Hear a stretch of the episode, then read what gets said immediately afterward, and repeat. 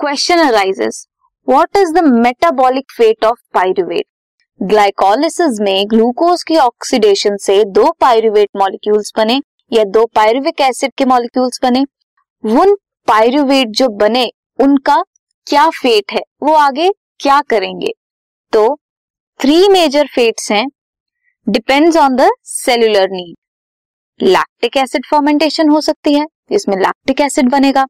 Alcoholic fermentation हो सकती है, जिसमें एल्कोहल बनेगा और एरोबिक रेस्पिरेशन हो सकती है, जिसमें कि कंप्लीट ऑक्सीडेशन प्रोकैरियोट्स और यूनिसेल्युलर यूकैरियोट्स एरोबिक रेस्पिरेशन किसमें होती है? एरोबिक रेस्पिरेशन होती है क्रैब साइकिल होती है, जितने भी यू यूकैरियोट्स हैं, हम ह्यूमन बींग्स में क्या होता है?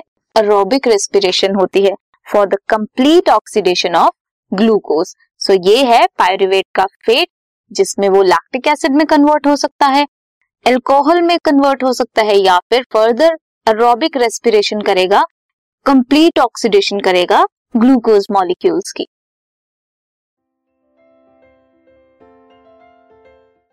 this podcast is brought you by Hubhopper Shiksha Abhiyan अगर आपको ये पॉडकास्ट पसंद आया तो प्लीज़ लाइक शेयर और सब्सक्राइब करें और वीडियो क्लासेस के लिए शिक्षा अभियान के यूट्यूब चैनल पर जाएँ।